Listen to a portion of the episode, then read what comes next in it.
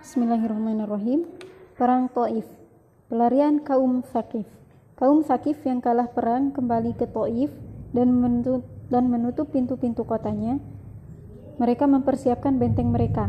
Mereka memasukkan apa saja yang mereka butuhkan selama setahun di benteng tersebut dan mempersiapkan segala perlengkapan perang di sana. Rasulullah Shallallahu Alaihi Wasallam dan pasukannya bergerak sampai mendekati Taif ini terjadi pada bulan Syawal tahun ke-8 Hijriah tetapi beliau tidak bisa masuk. Penduduk Taif telah menutup pintu gerbang kota dan menghujani kaum muslimin dengan anak panah. Karena banyaknya anak panah itu, sampai-sampai terlihat seperti kelompok belalang yang sangat besar jumlahnya dan tepat mengenai sasaran. pengepungan Taif. Rasulullah Shallallahu Alaihi Wasallam memindahkan pasukan ke tempat lain dan mengepung musuh selama 23 sampai 29 hari.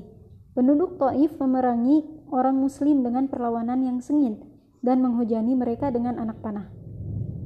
Pada pengepungan inilah untuk yang pertama kalinya Rasulullah wasallam menggunakan senjata manjani.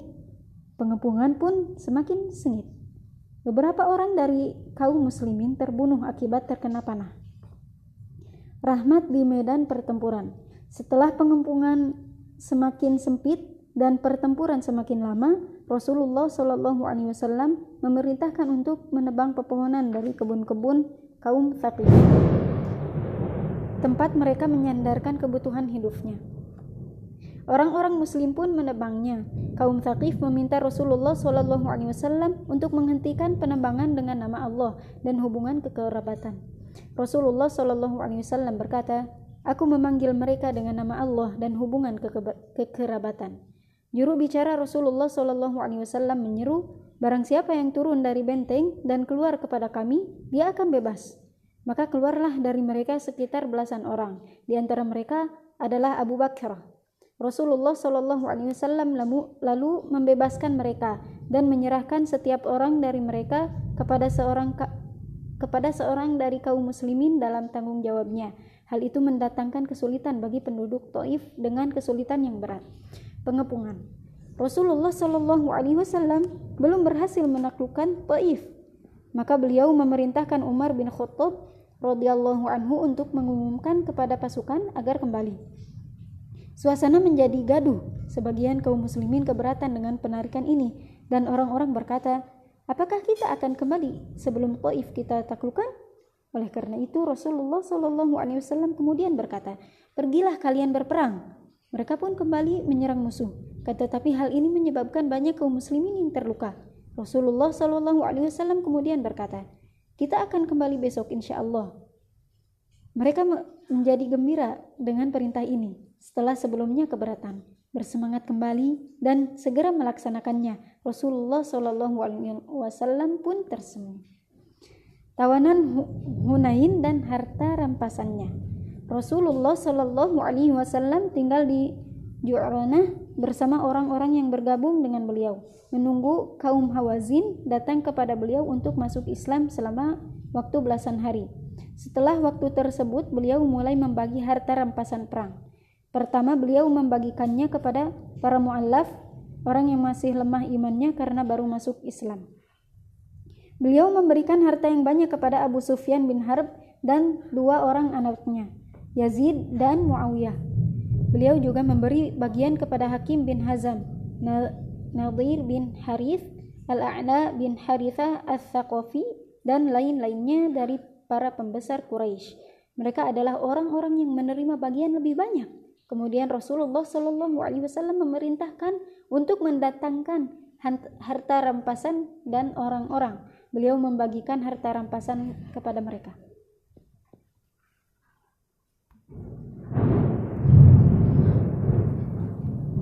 Kecintaan kaum Ansor dan sifat ithar mereka.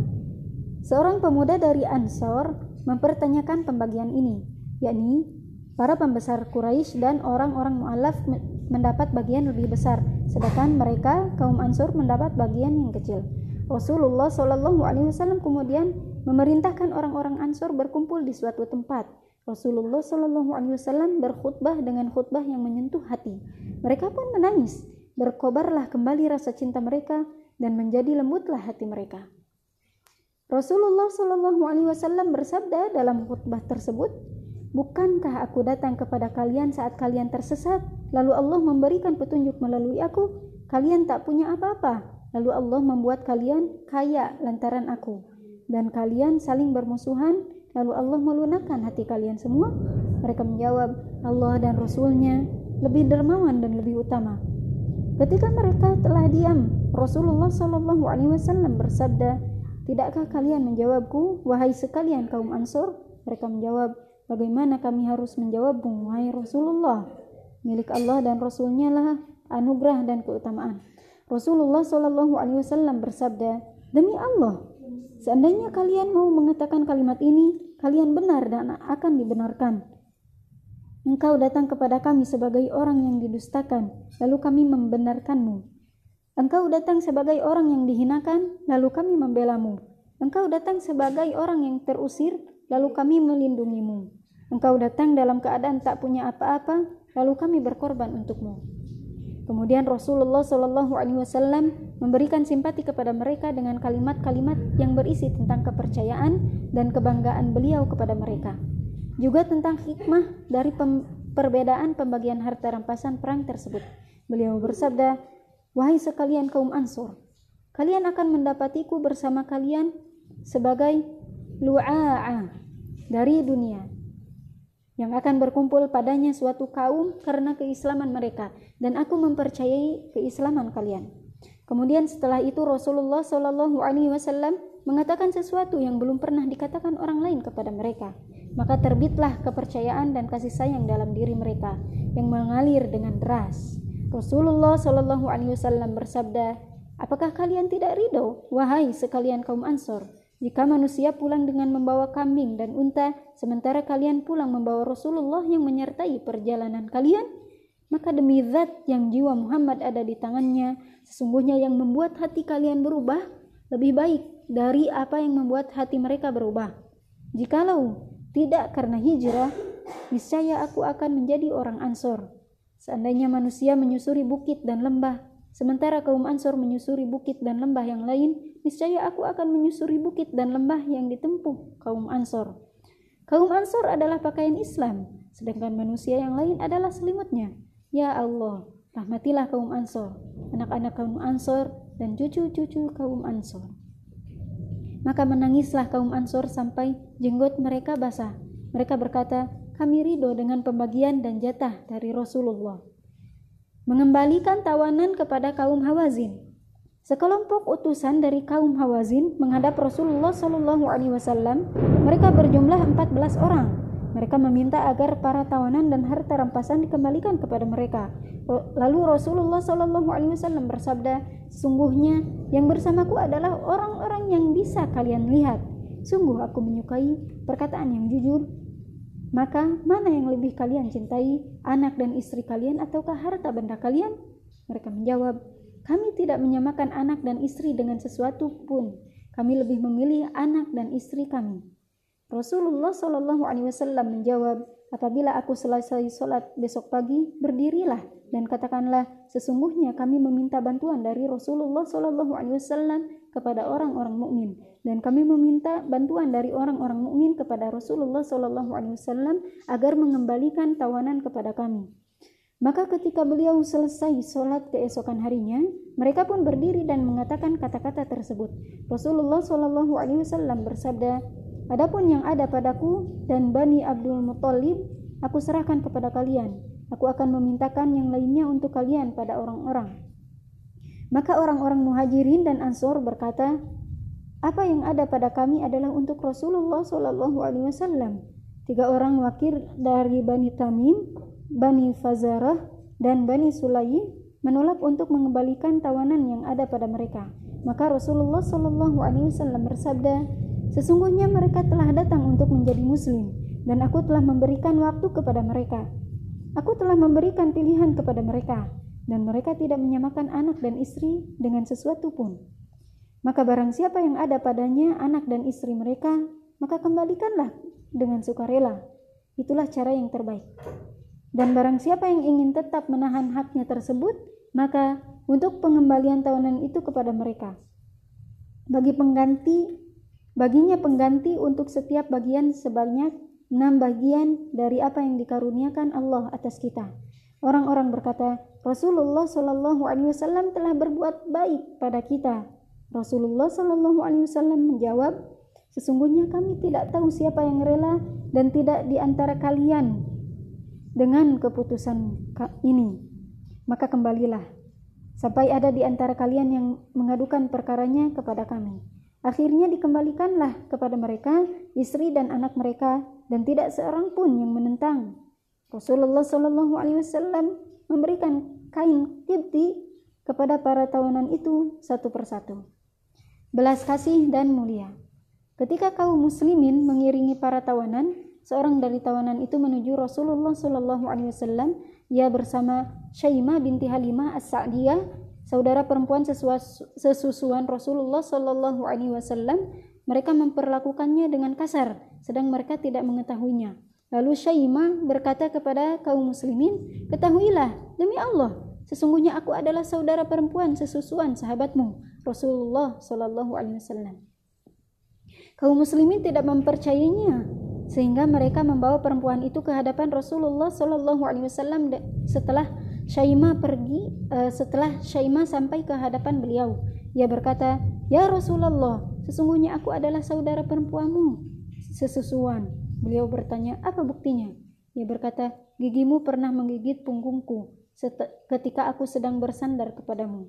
Rasulullah Shallallahu Alaihi Wasallam mengenali tanda tersebut. Lalu beliau melebarkan kainnya mempersilakan duduk pada kain tersebut dan berbuat baik padanya. Beliau berkata, "Jika engkau ingin tempat tinggal, maka aku memiliki tempat tinggal yang mulia, dan jika engkau ingin pulang kepada kaummu, aku akan mengantarmu." Syaimah berkata, "Aku ingin engkau mengantarkanku kembali kepada kaumku." Lalu Rasulullah Shallallahu Alaihi Wasallam mengantarkannya sampai selamat. Beliau memberinya tiga hamba sahaya laki-laki, satu perempuan, dan diterima dengan senang umroh dari Ju'ronah. Selesailah Rasulullah Wasallam dari perang Hunain. Tawanan dan harta rampasan telah dibagi di Ju'ronah. Itu kota yang berjarak sehari perjalanan dari Makkah dan tempat mikotnya penduduk Taif.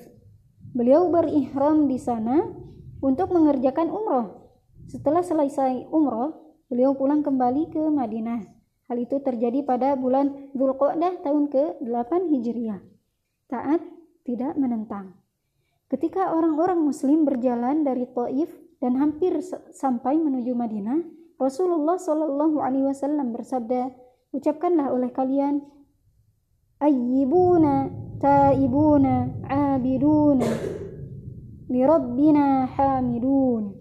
Kami adalah orang-orang yang kembali, orang-orang yang bertaubat kami adalah hamba kepada Allah kami memuji. Mereka berkata, Wahai Rasulullah, berdoalah kepada Allah untuk orang sakif. Rasulullah Shallallahu Alaihi Wasallam pun berdoa, Ya Allah, beri, berilah petunjuk kepada kaum sakif. Datangkanlah petunjuk itu kepada mereka. Saat itu, Urwan Urwah bin Mas'ud Al-Thaqafi bertemu dengan Rasul Shallallahu Alaihi Wasallam sebelum memasuki kota Madinah. Dia masuk Islam dan pulang untuk mengajak kaumnya masuk Islam. Dia sangat mencintai kaumnya dan mempunyai kedudukan di sana. Ketika dia mengajak kaumnya untuk masuk Islam dan memperlihatkan agamanya, kaumnya melempari dengan anak panah. Dia terbunuh sebagai syahid. Orang-orang Sakif tersadar setelah kematiannya. Kemudian ber mereka bermusyawarah. Mereka melihat bahwa tidak ada kekuatan bagi mereka untuk melawan orang-orang Arab di sekitar mereka yang telah berbaiat dan masuk Islam. Maka mereka mengutus utusan kepada Rasulullah Wasallam. Tidak ada perdamaian dalam penyembahan berhala. Orang-orang Fakif menghadap Rasulullah Wasallam dan dibuatkan kubah untuk mereka di salah satu sisi masjid Rasulullah Wasallam. Mereka pun masuk Islam. Mereka meminta agar Rasulullah Wasallam membiarkan berhala Lata dan tidak menghancurkannya selama tiga tahun. Rasulullah menolak permintaan mereka. Mereka meminta waktu untuk satu tahun. Rasulullah tetap menolaknya. Mereka masih memintanya untuk waktu satu bulan setelah kedatangan mereka. Permintaan mereka tetap ditolak, kecuali pengutusan Abu Sufyan bin Harb dan Al-Mughirah bin Syu'bah, dia berasal dari kaum itu untuk menghancurkannya. Mereka meminta Rasulullah Wasallam agar dapat meninggalkan sholat. Rasulullah Wasallam berkata, tidak ada kebaikan dalam agama yang tidak ada sholatnya. Setelah semua urusan selesai, mereka kembali pulang ke negerinya. Rasulullah Wasallam mengutus Abu Sufyan bin Harb dan Al Mughirah bin Syu'bah untuk ikut bersama mereka. Al Mughirah bin Syu'bah menghancurkan berhala-berhala itu. Tersebarlah Islam di Thaqif sehingga masuk Islamnya semua penduduk Taif. Ka'ab bin Zuhair masuk Islam. Setelah Rasulullah Shallallahu Alaihi Wasallam pulang dari Taif, Ka'ab bin Zuhair Asy-Sya'ir bin Asyair menghadap beliau. Dahulu ia pernah mengejek Rasulullah Shallallahu Alaihi Wasallam. Bumi serasa menghimpitnya dan terasa sempit jiwanya. Ia merasa tidak tenang.